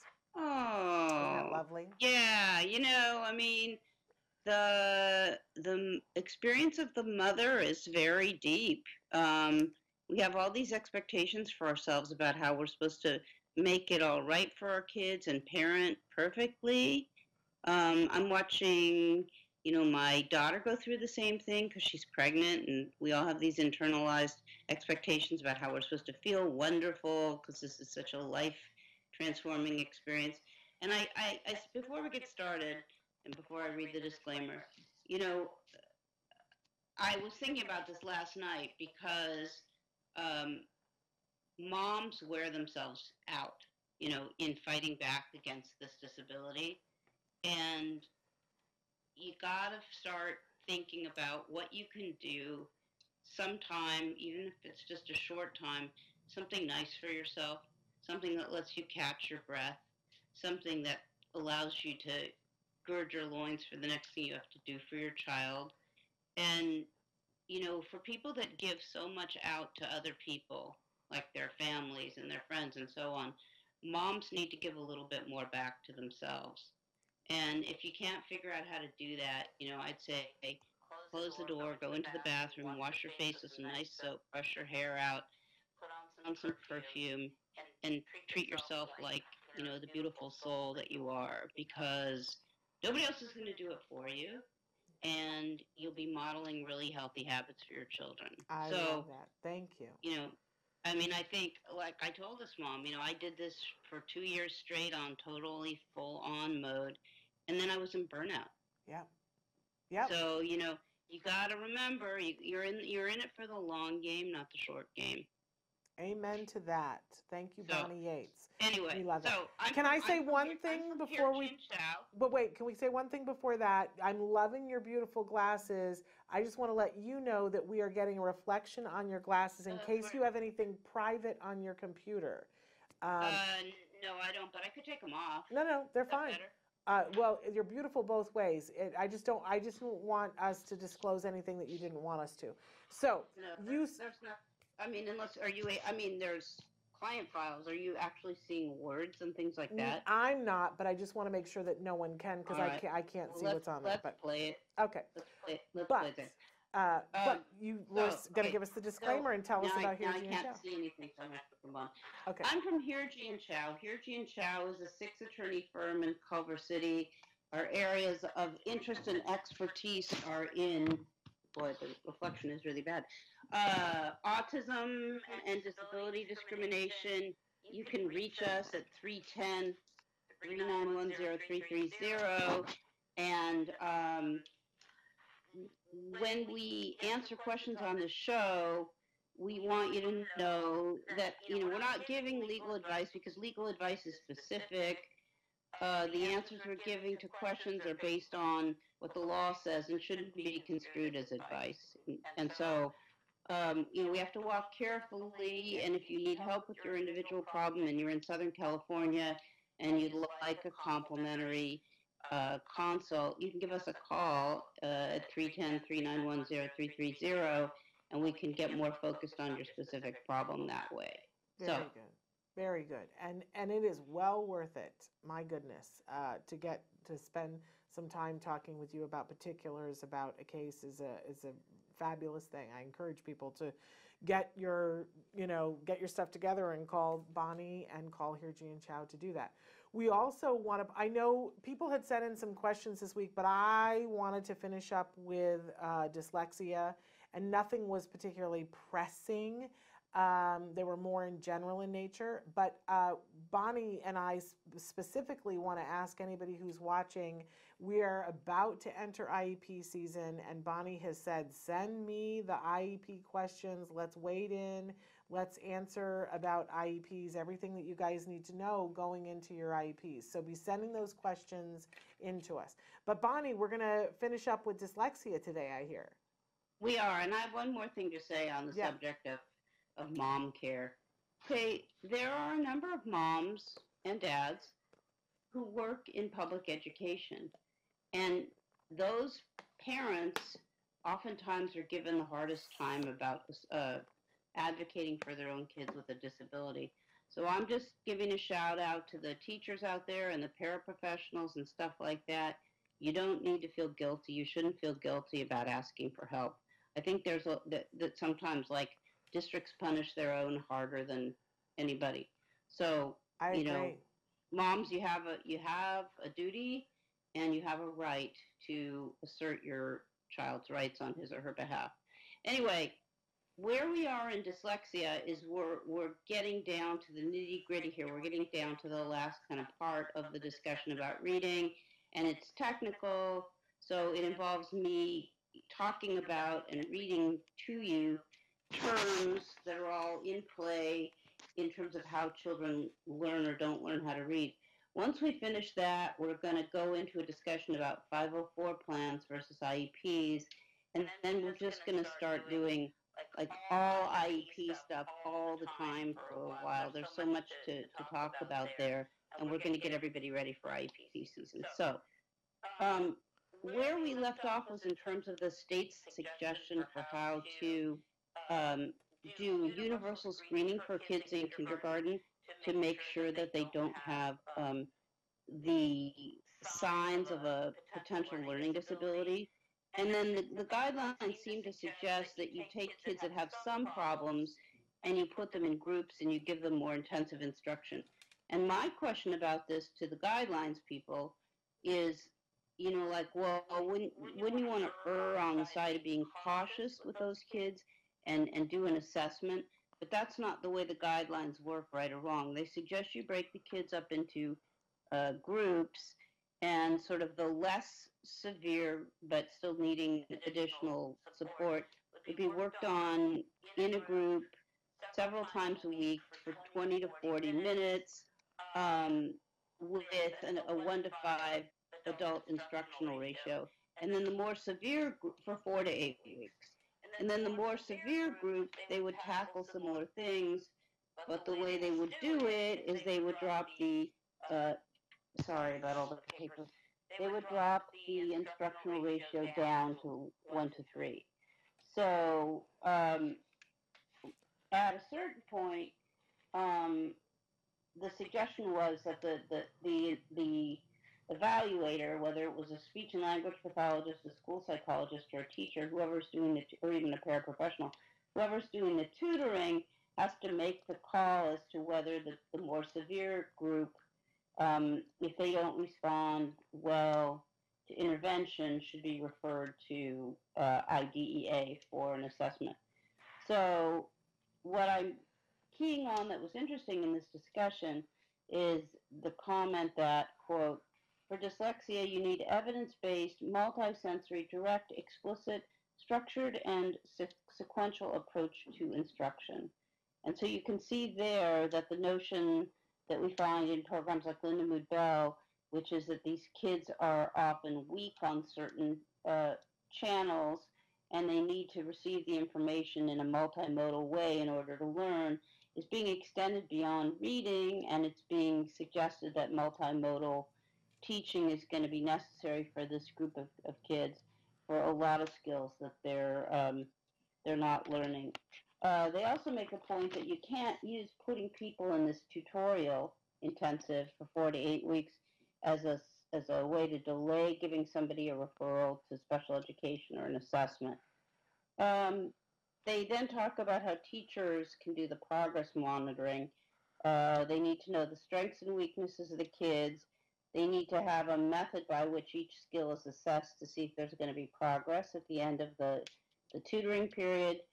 Um, and there needs to be a relation to um, what outcome measures, um, uh, what the outcome measures reflect. In other words, uh, what do the test results reflect as compared to what's being taught in class? So in other words, to see whether the intervention is actually helping the students Uh, pick up more of the information that's being taught simultaneously in, in class. And then, of course, uh, the information can be graphed, and teachers need to work with other people on the team to figure out what the, what the graphs mean about skill acquisition. So this is where the guidelines get kind of nerdy, but I think in a really good way. Uh, it just requires a little more effort on our part. So on page forty-nine of the guidelines, they have a very technical and very interesting chart, and you just have to sit with it for a little while, and then even though it's dense, you'll see that it's actually really helpful. So the first category of problem is phonological awareness. So in other words, they're saying this is what dyslexia looks like if somebody has a problem specifically with phonological awareness. So phonological awareness refers to an individual's awareness of and access to the sound structure of oral language. It, it, is the under, uh, it is the understanding that spoken language can be divided into smaller units and that those units can be identified and manipulated. So the question is, how does it look in dyslexia if somebody can't break down the smaller units of a word and sort of play with them orally, move them around, sound them out, and so on, right? So how it looks in dyslexia is the person presents with difficulties in phonological awareness, especially phonemic awareness. It is one of the best predictors of dyslexia and a key predictor of early literacy acquisition. So what you're seeing here is um, the whole notion that, you know, we can't figure any of this out until the student is in third or fourth grade is not true. There's a way to look on a more microscopic level at what the student is or isn't doing, let's say in terms of their phonological awareness, and that will be a strong clue in terms of whether or not this person has dyslexia. Rudimentary ability to blend, segment, and manipulate phonemes within words and syllables is a prerequisite for understanding phonics. These basic skills of blending, segmenting, and manipulating phonemes facilitate students' understanding of the place value of the sequence of graphemes and phonemes within words. So uh, a big predictor of dyslexia and reading problems would be difficulties with that phonological awareness. And can I pause there for a second and just say, whenever somebody talks about phonemic awareness, my, my ears perk up, because this is a thing that even though I was a teacher and I was a college professor and a speech teacher, and then later I went to teach in um, upper grades. Not, I never taught kindergarten, first grade, or second grade. This was, I, I knew what a phoneme was, but I didn't understand that people could have a, uh, a difficulty and a disability in phonemic awareness. So this was news to me as a mom, and where I discovered it is that there's an entire section of skills, which is the tool that, uh, the online tool that we talk about a lot on the show, the show, that is just about phonemic awareness. There's a way to assess your child for phonemic awareness in skills, and there's a way to address it and strengthen it with your child in skills. Uh, and it's, it's a, a section of skills that doesn't get talked about a great deal, but I knew when I read it, I was like, oh my gosh, this makes total sense, because so often in the classroom, I would be there with a kid and you would say something like, I need everybody to put your math book away and take out your science book and turn to page forty-five. And a significant portion of the classroom would do it, but there would be one or two kids that often didn't. And other teachers would tell me, oh, well, that kid just misbehaves, that kid doesn't pay attention, that kid, and they would label them all these other things, but I saw that it was, it wasn't computing. That, and you see this a lot with kids who don't have phonemic awareness, that somebody says something, it's that receptive language piece. Somebody says something and it takes them longer to break it down because they don't understand it. And the idea that that's a predictor of dyslexia, you just blew my mind, Bonnie, because we see that with a lot of our kids in autism, that it takes them years longer if they don't get intervention before, and then all of a sudden their receptive language kicks in because they get the phonemic awareness. So that is fascinating. Thank well, that's you. Good. It's a little nerdy. I love I think, it. You know, in the interest of really understanding, I think we do have to get a little bit more detailed about all this. The other thing I wanted to say at the beginning that I should have and I forgot to, even though it was in my notes, is I'm just having a really hard time going to I E P meetings now, because I've talked to some teachers who have Um, worked in the public schools, and I've also had some classroom assessments recently. And what we're seeing in some cases, and this is anecdotal only, but it's very concerning, is that not much is being done in the learning centers. Um, people are basically just given busy work to do, or they're told to do their homework, or they're watching movies, or they're having people read to them, and none of that is intervention. Yeah. So it reinforces the unfortunate fact that you really don't know what's going on with your kid in school unless you're um, a room mother or father and you volunteer twenty-five hours a week. You're a former teacher and you volunteer enough to know what to look for in terms of how things are going on the playground or in the gen ed classroom or in resource.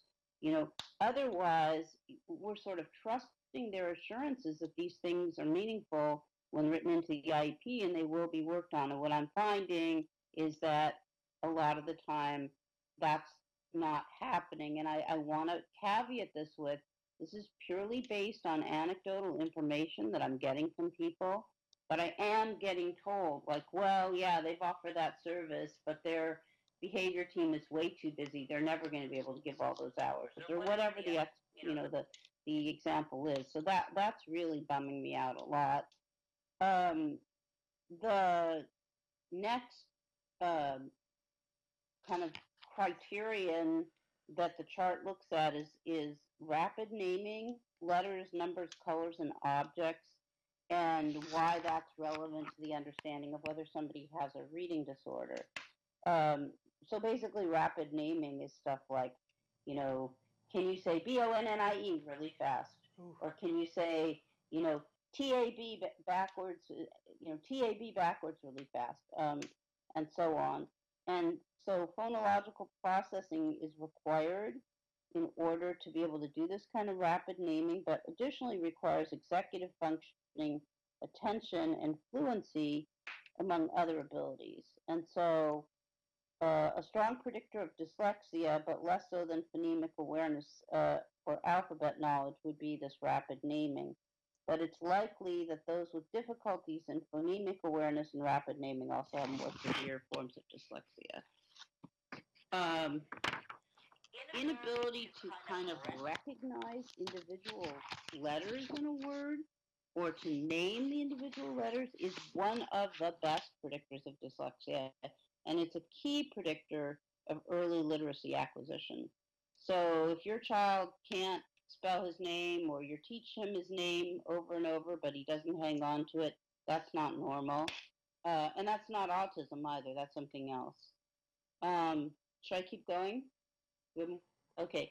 So the next category of things that are looked at is uh, grapheme phoneme association. And I... got out my little dictionary and I looked these things up because I, I didn't know what grapheme phoneme association was. But the way grapheme phoneme association works is like if you have the word B, B E E, um, E E is the grapheme, but E is the phoneme. So like E E spells E, but write it, you have to write it out for a reader to be able to tell that that's how it sounds. So anyway, I don't think that's the best description I could have given, but it's the ability to associate graphemes, in other words, written letters, with the phonemes they spell. So if you have difficulties in this area, that that's the hallmark sign of dyslexia. So you really want to key in on grapheme, grapheme, phoneme association, because it's probably... if your child has grapheme phoneme association problems, it's probable that what you've got going on is a big problem in, in phonological processing, and you probably are dyslexic. Um, single word decoding is important. Uh, decoding of real words is the ability to use systematic decoding strategies to accurately identify and pronounce real words through grapheme phoneme association. So, dyslexia involves a specific dis difficulty in word and non-word, pseudo-word decoding that is based on a weakness in the phonological aspect of language. There's a direct relationship between difficulties in grapheme, phoneme, and phoneme-grapheme associations and these decoding abilities. So you see what they're doing is they're taking each aspect of reading in the chart, and they're breaking it down, and they're showing you how it goes wrong when you have with when you have dyslexia or a related reading disability, which is fascinating to me because of the effortless way that a lot of people learn how to read and how many things can go wrong and how broken this process can get and how important it is, therefore, to have people providing support who have training in response to intervention type methods that are going to produce a result. Uh, if you're just doing kill and drill or whistling, uh, you know, in the dark or um, reading to the child, uh, and you're not teaching from a systematic curriculum the skills of each part of reading, then it's probable that the disability of dyslexia is not going to get remediated. Um, so uh, they go on to talk about reading comp comprehension. I think most of you know what that is. Um, it involves both literal or explicit understanding as well as inferential understanding. And students with dyslexia may have difficulty in reading comprehension, uh, with, whereas they will have strengths in listening. A lot of dyslexics have a very strong auditory channel in that way. Um, oral reading fluency, okay? The accuracy, speed, and prosody, intonation, and meaningful phrasing of a student's reading of a text at an instructional level is what's meant by oral reading fluency. And students with dyslexia have often poor reading fluency due to a number of factors, including poor decoding, limited awareness of syntax, an underlying processing deficit, and in, interestingly, in adults with dyslexia who've had remediation, they will be doing much better, but they will still, for example, maybe read at a really slow speed because uh, they're having to be much more effortful about doing all those things that um, the rest of us readers do effortlessly. So um, just to wrap up, because I think we're out of time, right? We're close, um, yes. We, we came okay. to you late, so we, we're running okay. a little late. Well, there's there's other areas to cover that are, that are implicated in dyslexia, encoding, phonological memory, oral language, syntactic processing, morphological processing, orthographic processing, and handwriting. And for the last two, um, so I'm just going to skip this. You can look at the chart in the, in the guidelines if you want to know how the other areas are implicated. But um, orthographic processing is the writing system of a language. Spelling, uh, which includes conventions, punctuation, and capitalization. Uh, knowledge of orthography is stored in memory in the form of rules and representations of words or parts of words and used to read and spell words. Um, handwriting consists of text generation and transcription skills.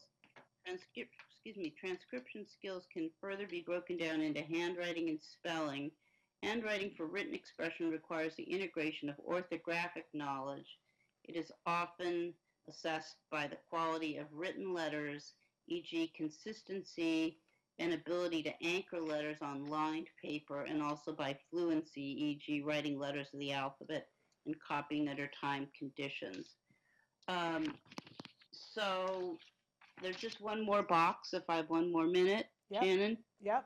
Okay, so written composition, that's a skill. Written composition, writing mechanics, and writing fluency.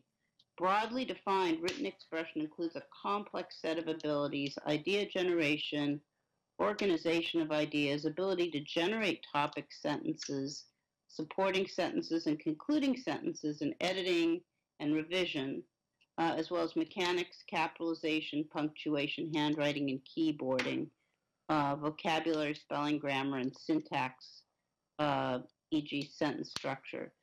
So for those of us that don't have a writing fluency problem, what we, we have in terms of a skill is the ability to smoothly and effortlessly compose written text. Um, but students with dyslexia uh, often have poor written expression, writing mechanics, and writing fluency, although there's no established evidence that these are important signs of dyslexia. However, they are seen in students with dysgraphia, and um, are a highly comorbid condition in students with dyslexia. So I, the reason I threw in the last part about written composition is because so many of the, the kids that we see um, that have a diagnosis of autism have big, messy, loopy writing. Yeah. And there's always a fight going on about when and for how long they should be given O T services. And so that it's interesting that there's some crossover with this problem in dyslexia as well. So you've got, you know, very complex processes going on uh, in terms of reading, writing, and so on. And if your child is having trouble in these areas, you need to get a, a, a good understanding of what the source of the problem is and how to best um, teach to it. Absolutely. Bonnie, if somebody wanted to get this guide that you've been reading from, where would they find it? Uh, you Google California Dyslexia Guidelines. I just looked for it the other day to give it to somebody, so I know it's there. Okay. California Dyslexia Guidelines. It's about a hundred-page booklet. Okay. So we're getting there. We, we you know, are. We're, we're almost done with the nitty-gritty, and I'm going to speed it up now and summarize more things, and next time we'll talk about kind of the remaining uh, content in the pamphlet. But um, for people that are, you know, I have a lot of people come in, and they're, they're struggling with the fact that their child isn't learning how to read, and nobody seems to know what to do. It seems like at least this would give you the ability to do some, you know, diagnostics in terms of, you can try the skills that they're talking about and see how whether or not your child can do them. I didn't go to the trouble of breaking it down so much, but each box in the box chart explains, like, well, this is a phoneme. So you could, you know, you could take your child and sit down and just probe his or her basic understanding of phonemes and take some data on it, and it would tell you something. Yeah, and if you want to get more extensive, the truth is, is that whole, uh, you can probe and, and assess that all on skills. Uh, very easily. Good point. That's skills for autism dot com. And it will even then, if you ask it to, spit out a benchmark that's appropriate for an I E P. And you could say, you know, I've looked up the guidelines, the California guidelines on this, and I uh, assessed it in skills, and here's the benchmark. And certainly I would think at an I E P they would have to listen to you if you had that kind of corroboration. So yeah, well, it suggests that we should have a separate program called The Best of Skills. And start, yes. start telling people about all the hidden gems that are in there. Absolutely. That they can use. Because that's certainly one of them. So that's a cool thing. Uh, now, unfortunately, we are out of time. Please give us the the understanding of how to get a hold of Hirji and Chow and uh-huh. you at the same time. Okay. Um, Shannon always tells me that our email is lawyer number four children dot com, like w w w dot lawyer number four children dot com, and our phone number is three one zero, three nine one, zero three three zero. And they Thank are, you, everybody, for waiting through this. Um, I hope it was useful. We want to continue to give you stuff that, you know, isn't just theoretical, but it's actually stuff you can use at your I E P meetings. Absolutely. And thank you so much, and thank everybody at Hirji and Chow. And if you've got an issue and you're in the state of California, give them a call. Do the, the free consultation, and uh, I don't think that's what you call it. But uh, that is what I call it. That is what you call it. Okay. So uh, check out Hirji and Chow, lawyer for number four children dot com. Bonnie, Bye, thank Shannon. you so you much. All right, take okay. care. Bye bye. Bye bye. All right, we're going to take a break, and then when we come back, we have a fabulous guest. Thomas Scheel has been standing by. We're running a little bit late, Thomas. I apologize. He is the founder and C E O of I'm I'm. pronouncing it Uneepi, but let's see what he calls it. Uh, this is a dating and social skills service for individuals on the spectrum. Stick with us.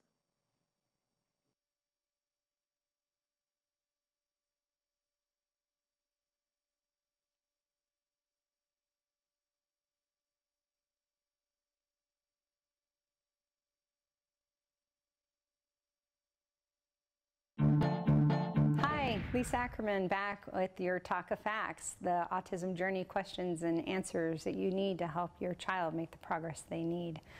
I'm here to talk to you about one really important item. A lot of people ask me the question, well, Lisa, I want to see this specialist in another state. How do I do that? You know, I don't, I don't own a jet. I don't have the ability to fly um, without great pain and travel. Not a problem. We know how to get this done. So I actually encourage families, even though in travel can be a tremendous hardship getting a child with autism through security, through the plane, and in the journey to where they need to go. We have a whole white paper on TACA about how to travel with special needs kids. So it can be done. So travel, we know that can be expensive. Not everyone has an unlimited supply of cash for air flights. We love and work with this group called Miracle Flights dot org. They're fantastic. They will fly you and your child, so one parent, one adult, anywhere in the United States, one time a year. Also in the TACA document are places to stay. So often you will have people in your life that love and support your family and don't know exactly how to help. Ask them to gift you their travel or their rewards cards or coupons for hotel, rental car. That's a great way to be able to get maybe a hotel room that has a refrigerator or a microwave and that's close to a Whole Foods, so you don't have that added cost of uh, going out to dinner, especially if your kid has a lot of allergies. It's important to note that there's not a pediatrician or a specialist by every Starbucks uh, in the United States. Close does not always equal best. So I bring up the travel point so you know that travel is possible, number one, and often it's really going to help you get down the road faster for your kid and getting the answers you need from the specialist that knows what to do. So don't be afraid to travel.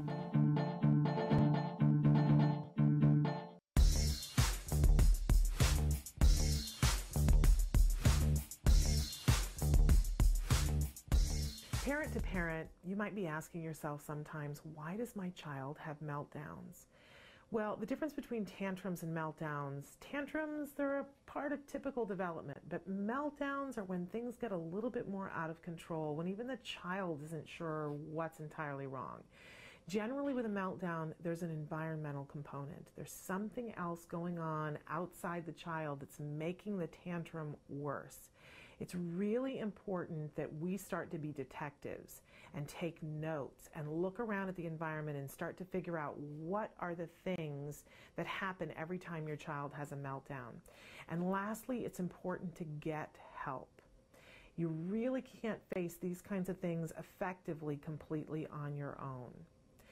Tantrums, they're a part of typical development, but don't accept meltdowns as something that just happens.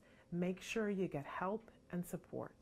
You might be asking yourself if your child has autism. Welcome back to Autism Live. We're just talking weather. Everybody, weather is, you know, the thing today because everybody's experiencing some extreme of it. Uh, joining us right now via Skype, we have Thomas Scheel. Hopefully, he's going to tell me. There we are. Thomas, is it Scheel or Scheel? Stay on the phone, though. Thomas Scheel. Scheel. Thomas Scheel, yeah. Okay. And you are the C E O and founder of an organization, and I want to know that if I'm saying that right. How do you say the name of the organization? Yeah, uh, we said it right before. It's um, Uneepi. Uneepi. Okay. So Uneepi is a very unique uh, entity. Tell us what it is. Yeah, sure. So um, Uneepi is the online dating site for um, adults who have um, autism and Asperger's. Um, we're the combination of Match and Facebook in the sense that we are a safe place for you to sign up and find love, but also a place where you can look for, um, for friends who share similar interests as you do. Well, and this uh, this is a very unique thing. Tell us, how did this come about? Why did you start this? Yeah, sure. So the reason why I started Uneepi um, was I was on and off dating sites for a few years. It's actually where uh, it's actually where I met my wife. Um, during my time on these dating sites, I had noticed that there wasn't really um, like they didn't really have like, like, any resources to help you out when you join up. They just wanted you to spend uh, money. Um, I realized then I wanted to build like a better dating site that would help its members with dating, but I wasn't actually sure like how I would do that. Um, until like one night I was watching the movie Hitch with um, Will Smith and Kevin James, and uh, Kevin James actually hired Will Smith in the movie to be his dating coach, um, and that's when it hit me that I should build a dating site that um, offers uh, coaching to its members to help them with dating. Um, the site was actually going to originally be for uh, neurotypicals. But actually, watching the, but after watching the documentary Autism in Love and seeing how dating can be difficult for them, um, I decided, to, uh, and I also speaking to um, Rebecca, who I actually met while um, building, like while I used to do freelance web development. Um, she did behavior analysis, and speaking to her about it as well. Um, I told her that I think I wanted to do it for um, those in the spectrum, and she thought it was a great idea, and she wanted to be a part of it. So um, that's so that's when like we decided to do it for the autism community. Okay, so I am in love with this idea. I think it's amazing. And, you know, I we have had a viewer who's been watching us for seven years and saying to me, when is this going to happen? Why can't I find somebody who can help me with this? So I'm so thrilled that I finally now have someplace to send him. But tell us how it works. So if I'm a person and I'm on the autism spectrum and I want to be dating and I want to be dating successfully, what do I have to do? Sure. So um, you come to the site, and then you click on um, sign up. And, and what's and the site? Look. Let's start with that. What is the actual yeah, it's, site? U N E E P I dot com. Okay. And what does that mean? Yes, yeah, sure. So it actually means two different things in like, in Latin and in Greek. Um, I taught the word uni, which means to become one, and the word pi, um, which means forever or infinity, and I combined them together. My wife and I actually came up with it together. So um, okay. I give her the credit for that, actually. Okay. Um, and uh, it actually, like, the slogan of our company is to become one forever. I love that. Okay, cool. So you go to that website, and there's a button that says log in or join or whatever. What does it say?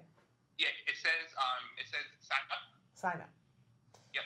Um, and then we're actually build, in the process of building a video that will have, like, that will demonstrate on how to sign up um, from, like, step by step.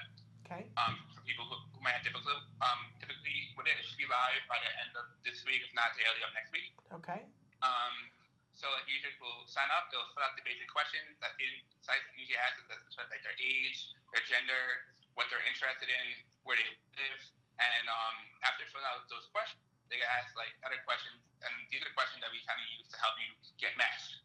Okay. And the, the questions are like, um, or some of the questions are, there's actually ten. Um, I'd rather go to the bookstore, bookstore than a bar. I find it hard to make friends. When I talk, it isn't easy for editors to get a word in. And I'd rather go to movies than go to a museum.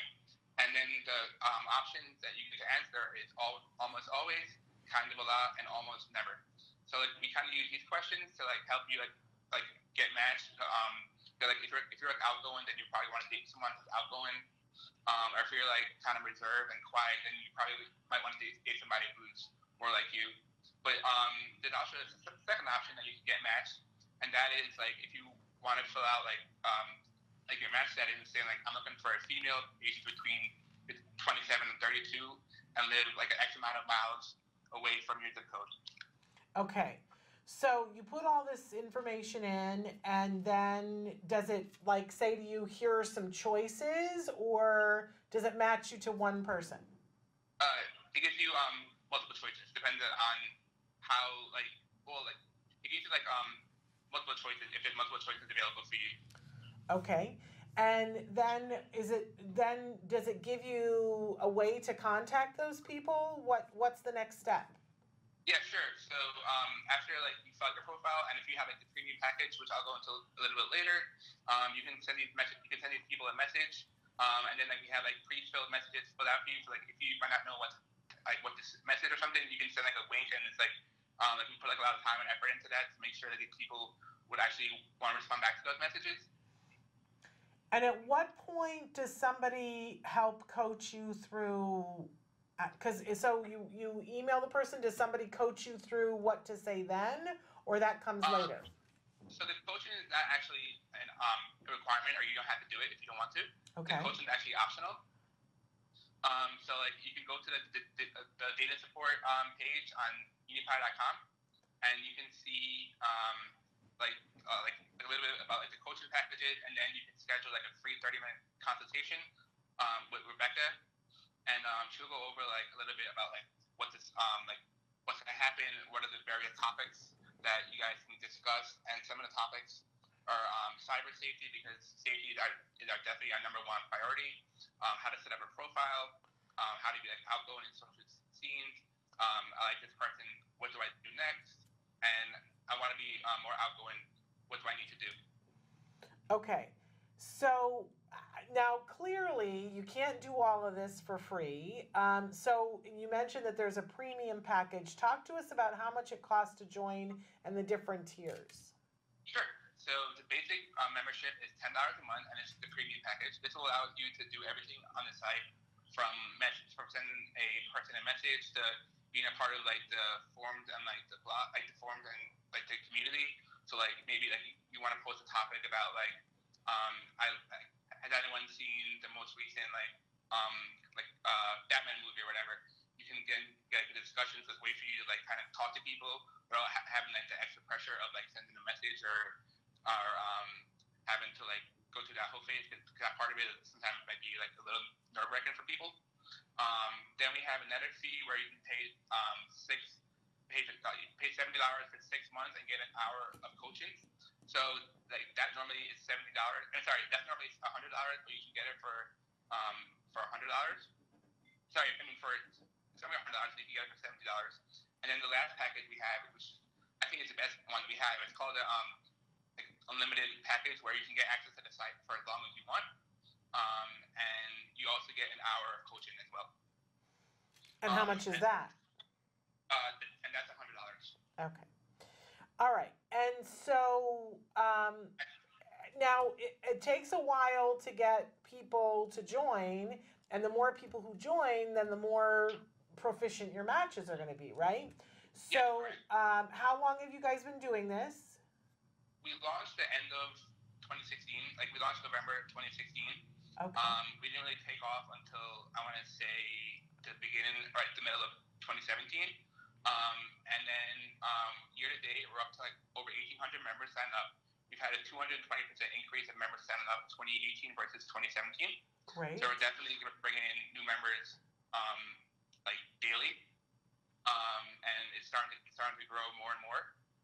And do you find, Thomas, that... Um, like, I, I imagine that there might be clusters of places where somebody is. So if somebody is living in the middle of Kansas where there isn't a whole lot of uh, stuff around them and they sign up for it, they might be matched with somebody who's a little ways away. Do you find that you, that that's okay because they first start talking online? Yeah, um, we haven't really seen that happen too much, but if it does happen, then we will, um, like, I guess they will, like, try to make a, like, a long-distance relationship work. And sometimes, too, they might end up just being, like, long-distance friends or pals and having someone that they can relate to and, keep, and communicate with. But usually people try to search for other members who live in their area. Yeah, yeah. All right. Well, um, now, here's a big important question. What if – does somebody have to be on the autism spectrum to um, be a part of this? Um, you don't have to be on the autism spectrum. Well, like, so like, B B I is for people on the autism spectrum, but it's also for people who have social difficulties. So maybe you're not really diagnosed in the spectrum, but you have like you have like a lot of the similar traits, or like you might get a lot of people on the spectrum, and you can sign up as well. But we're kind of just making sure that people um, on the site have autism or might have a form of autism. Okay. Because we want to make sure that it's like safety and that there's no one out there that's trying to like take advantage of our yes. members, because safety but, is our biggest concern. But we're not saying, just to put a fine point on it, we're not saying that people on the spectrum should only date people on the spectrum. What you're saying is if you're having trouble communicating and you need a little more help and support, we're going to start having you date with people who share this and are maybe are a little bit more patient. Is that kind of the thought? Yes, correct. And um, the coaches, the coaching helps out as well. Sometimes we notice that um, people might just give it our site just for the coaching, because maybe it's like, oh, well, I like this person, um, but like I don't know what to do, so they'll use us for that as well. Okay, so you don't have to do the dating site; you could just do the coaching. Yeah, and the coaching packages start at like um, for one hour is forty is forty dollars, um, but the um, like and like, that price is like I would say it's very reasonable, because when I was like looking into the prices, I've seen prices start from a hundred dollars to five hundred dollars an hour. And I was like, there's no way I, I want to charge um, people for this. So that's why we, we kept the price very reasonable at forty dollars an hour. And then you can buy like five hour packages and ten hour packages for cheaper. And um, I would assume that you can do the coaching long distance, that it's done on the phone or via Skype, that you don't have to be yeah. in the area. Yeah, it's done over the phone or Skype or uh, FaceTime, like whatever you feel most comfortable with. And you were mentioning that it's Rebecca who does the, the, the coaching, correct? Yes. For now, it's her, but as we start getting more people to use the coaches, we're gonna we have some people lined up and ready to come on as coaches as well, who have the same sort of and Rebecca is gonna be. What are their? Do they have a special credential that allows them to coach, or they're just people who are really good at this? Um, they, they actually have to have some involvement and have have, have had to have worked with people on the spectrum in the past, and have to like have worked with um, adults either around the areas of dating and relationships, or just have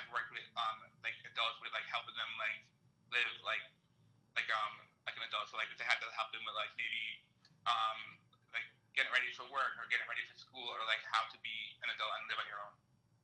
Because I'm just going to plant this bug in your ear. If there's a way that you can get insurance to pay for this, oh my goodness. You know, you would have people signing up left, right, and center. And, yeah.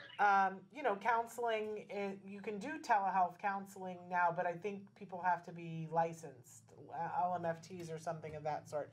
But if there's a yeah. way, uh, Thomas, that you can get for insurance to pay for this, I think you would have a crazy amount of business. Because I don't know a single person on the planet that doesn't want, I mean, it's on Maslow's hierarchy of needs to have people to feel intimacy with in all the different ways that that is implied. And, and of course, people who have social difficulties still want that and deserve that. And we should be helping them to be able to connect um, with those uh, things that they want in their life in a way that's meaningful to them. And not expect that they're just going to figure it out on their own, right? Yeah, I totally agree with that.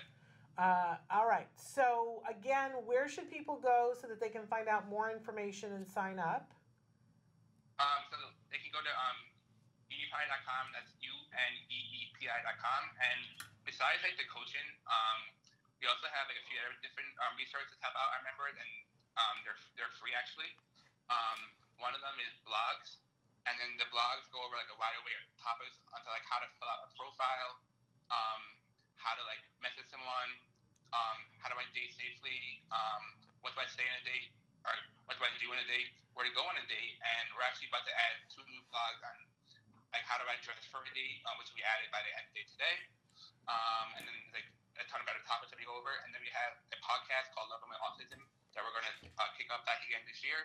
Um, and these topics go over, like, if they have, like, we have neurotypicals as well as those in the spectrum come on our podcast and talk about um, their relationships and their friendships and, like, how they've kept them, like, like how they've kept, like, healthy relationships and how they've gotten rid of, like, people that might not be good for their future, as well as how they've, like, um, how did they find, like, like how have they found love if, if they're, like, in a relationship. Well, I think it's amazing. And just yesterday on the show, I was saying that I wish somebody would offer a class on how to use social media, because I find I have a lot of friends that are on the spectrum that I am friends with on Facebook and other social media sites. And, you know, I'm not somebody who can diagnose. That's not what I am able to do. And yet, I can tell when somebody messages me whether they're on the autism spectrum, and I'm very into there's no wrong way and there's no right way, but those those friends of mine will say, I don't understand when I'm talking to somebody on Facebook why I don't get as many responses as this friend of mine that, you know, isn't on the spectrum. And, you know, I have said to them, but don't you understand, part of it is is that when when you send me a message and the message is, hey, and I'm busy, I, all I can respond is, hey, back. I, you know, so I put, hey, yeah. back. And we haven't gotten anywhere.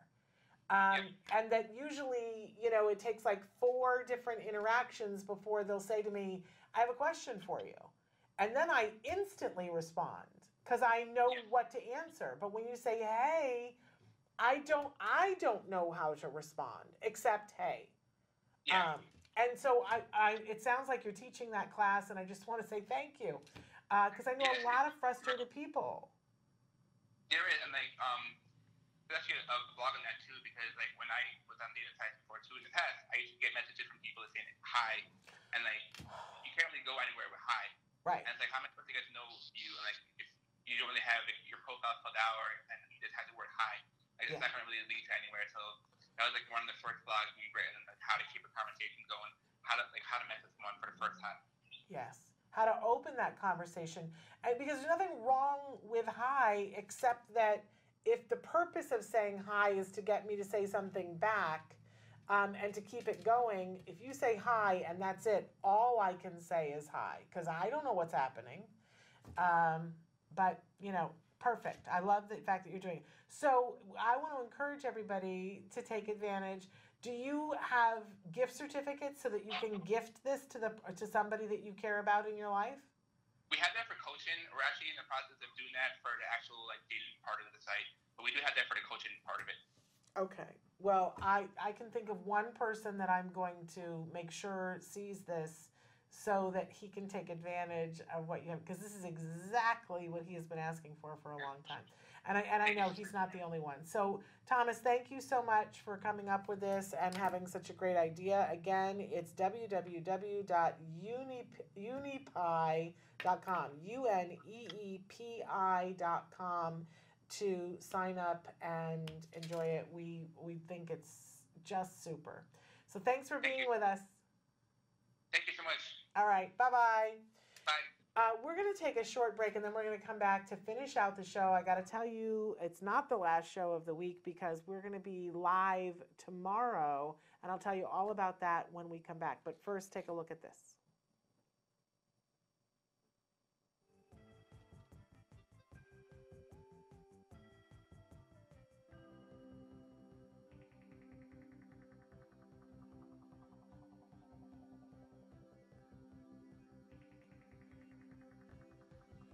You and I were just talking about how much we love rice. Exactly.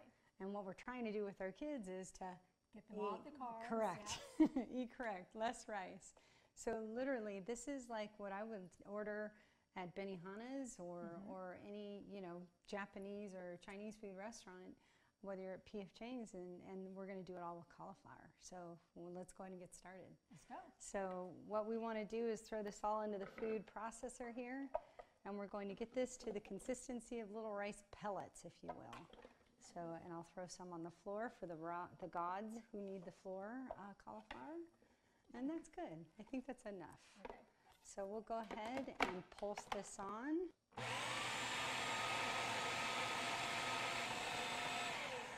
This almost looks like the Parmesan cheese that we were making earlier um, with the pesto. Uh, but I love this. It's definitely got the consistency. Mm-hmm. It looks a little bit like rice. So, Amy, talk to me. This recipe with stir-fried rice, mm-hmm. we want to use a soy sauce, but why no soy? So with a lot of our kids, where we know they have issues with gluten and casein, soy is very similar in the way it's molecularly made up. So that with the gluten and casein, they break down into peptides right. that the body doesn't know how to process. Same thing happens with soy. So in this case, we really would, would caution not to do soy sauce for a recipe. So coconut aminos oh, I love is a great stuff. substitute. And so we've got our cauliflower ready to go, our peas and carrots, mm-hmm. green onion, salt and pepper, eggs, sesame oil. Now we're going to head over to the stove. First part is to take our onions, and if you don't like green onions, this is great with sweet onions or even yellow onions chopped up. Then we're going to take our cup of uh, peas and carrots. And I always like to say we go together like peas and carrots. So we'll get this all sauteed and into tender. There's the egg. Well, um, if we can, we'll do a little salt and pepper to taste. Mm. So now what we're going to do is take our secret cauliflower mix, if you want to hand that to me. And we're going to throw this in, and notice the consistency does look a lot like rice. We're going to take the secret sauce that we were talking about earlier, the coconut aminos. Just love this stuff. So um, it calls for a couple of tablespoons, and as you all know, I'm not a measurer. And I, I may just put a little more in because I love this stuff. Cheers. Oh my gosh. Mm. You would never know this, this is, is not good. rice. No. No, we're hiding from our children all those carbs, and we're actually eating vegetables. Go figure. Hey, thanks for joining us again. Thank you, Autism Live, and uh, we love seeing you here. We're all about healthy eating for our kids, and we appreciate you. If you have questions for Autism Live, hit autism live at gmail dot com. If you have questions for me and want to convert more recipes with me and Amy, that'd be great. We could do that again. Um, you can email me at lisa at tacanow dot org, and we'll see you at the next What's Left. This cooking video is brought to you by well amy dot com. Amy, a certified nutritionist and holistic health practitioner, is an expert on autism and special diets. Find ingredients and other G F C F-approved foods and recipes at well amy dot com. I love Lisa Ackerman. I, I, there's a good chance that we'll have her on the show next week. We're trying to work that out. Um, but I just want you to know, like, sometimes we go and film something, and you may not know the why and the wherefore, But we filmed all of those recipes that you see, uh, well, a group of them anyway, all in one day. And poor Lisa has to have everything, one version of it pre-cooked, then she cooks it in front of us, and we usually do it on two or three cameras. And uh, but there's the pre-cooked one in the oven. We take it out. It's that, you know, cooking show magic kind of thing. And on that particular day of shooting, of the one that you just saw, I was crew. You know, I'm I'm working one of the cameras, and and for that it haunts me to this day, because that recipe was so good. That no no rice uh, uh, fried rice. Oh my gosh, I make that all the time now with the cauliflower rice. But um, I was responsible for running running one of the cameras, and we filmed the whole thing. And she had the head of cauliflower and put it in the thing, and she worded it. And then I went, oh, I didn't have the camera on. Like I just, I'm filming away, but I didn't turn it on. And everybody was like, what is, like was the end of a very long day. So that's why it's kind of interesting the way that it's shot. Uh, and bless her, she still speaks to me. Because we did have it on one camera, but it's that side angle kind of thing. What can I say? I am not the best crew member. In any case, uh, we live and you still get the recipe, and she looks beautiful. So there we have it. Uh, I got only a couple of minutes here, and I want to talk about a couple of important things. But the question came in from Chris, who wanted to know, how do I get my autistic three-year-old to stop mounting the dog? And a few days ago, he bit his E S A. Um, and I'm assuming that E S A uh, stands for Emotional Support Animal. But if it isn't, Chris, please write me back and tell me. So I'm assuming that he bit the dog, um, that that's what's happening. So um, with all behavior, and first... First, before I say anything, let's say that the best thing in the world to, is to consult with your A B A team and have them take a look at this, right? Because whenever there's these kinds of behavior, you need an expert, right? But I want to tell you something that you can be doing as, you know, call today and get them, and maybe they can't come out until later. But, you know, as best as you can for what has happened, and then certainly in the future, you want to get out your, everybody knows who watches the show, the three-fold piece of paper, right? So you fold a piece of paper into three. And then, so you got three columns. And at the top, you write A, B, C, because, you know, we can remember A, B, C, right? A is for the antecedent. It's what happened before. B is for the behavior. C is for consequence. And you start keeping a log, and you write down that, you know, well, at, at about three o'clock last night, Um, and make sure you write the time. And then the easiest thing to do is to fill in the B and to say to yourself, what was the behavior? And write down what happened. Well, you know, my three-year-old bit the dog, um, and bit him where? Where were they in the living room? You know, whatever, right? Then once you're remembering the behavior, it's easiest to remember how did it end. So this is the consequence in the C category, that you're thinking to yourself, well, I pulled him off of him, and I yelled at him and said, don't do that. And I sent him to timeout, right? As an example, right? And you would write that down as what the consequence was. If you pulled the child off of the dog and distracted him, you would write that down, right? It's whatever the consequence was for the behavior. If you distracted the child with ice cream, write that down. Now that you've gone through the behavior and the consequence, it's time to put on your memory hat and, to the best of your ability, ask yourself, what happened right before he got on the dog? What happened right before he bit the dog? Like, did I ask him to do something? Was I on the phone and preoccupied? Uh, did the dog come in from the rain? All of this is good information, anything that you can remember, right? You're not going to remember everything, and there wasn't a video camera running in all likelihood. So give, cut yourself a break. Write down what you can. And, and you start to keep a log of this behavior um, and what happens, so that when your A B A person comes in, you can say, here, here's the log of what has happened. This will speed things up exponentially, because what we're looking for is patterns. Because when behavior happens, challenging behavior, there's a reason for it. And there's four usual suspects. Attention, and it's possible that he's using a little bit of all four. I don't know, right? But we do things, all of us, including children on the spectrum, to get attention. And remember, negative attention is still attention. That's why we have tabloids, right? Uh, okay, so attention, getting access to someone or something, escaping someone or something, and because things feel good. We call that the automatic reinforcing.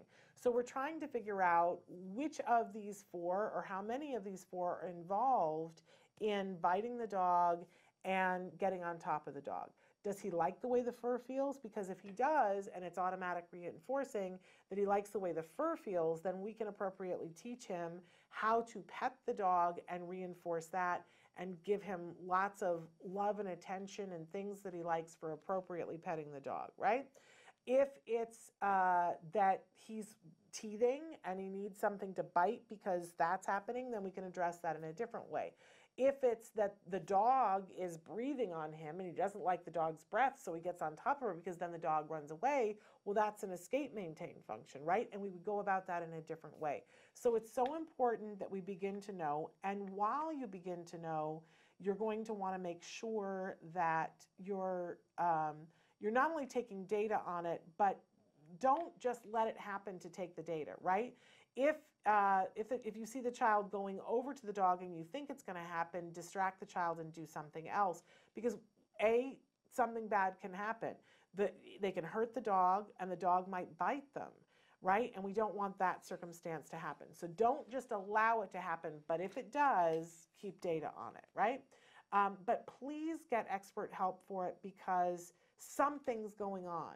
And if, let's say that he started getting on the dog because he saw it on television and, you know, wanted to pretend that he was riding a pony and he got on the dog, but then everybody went, no, no, don't do that, and picked him up and, and gave him ice cream, then he's going to do it a million more times, right? Um, if he bit the dog because the dog is bothering him and scratching, I'm telling you, whatever it is, we want to address it, right? Okay, we're totally out of time, but tomorrow at ten thirty a m Uh, Pacific time, I'm going to be live uh, from CalABA, which is California's A B A conference, for their poster session, where I'm going to be going up to young people and talking about some of the research. There may even be somebody who has done a research study on kids who bite dogs, because the first time that I ever heard about an intervention for that, it was at a poster session. So there you go for that. Uh, but tune in tomorrow, and we can have it be interactive starting at ten thirty Pacific time. And I, I'm not sure, but I think we're going to go like an hour and a half-ish. So as long as my battery will hold out. All right? Uh, until then, give your kiddos a hug from me, and one for you too. Bye-bye for now.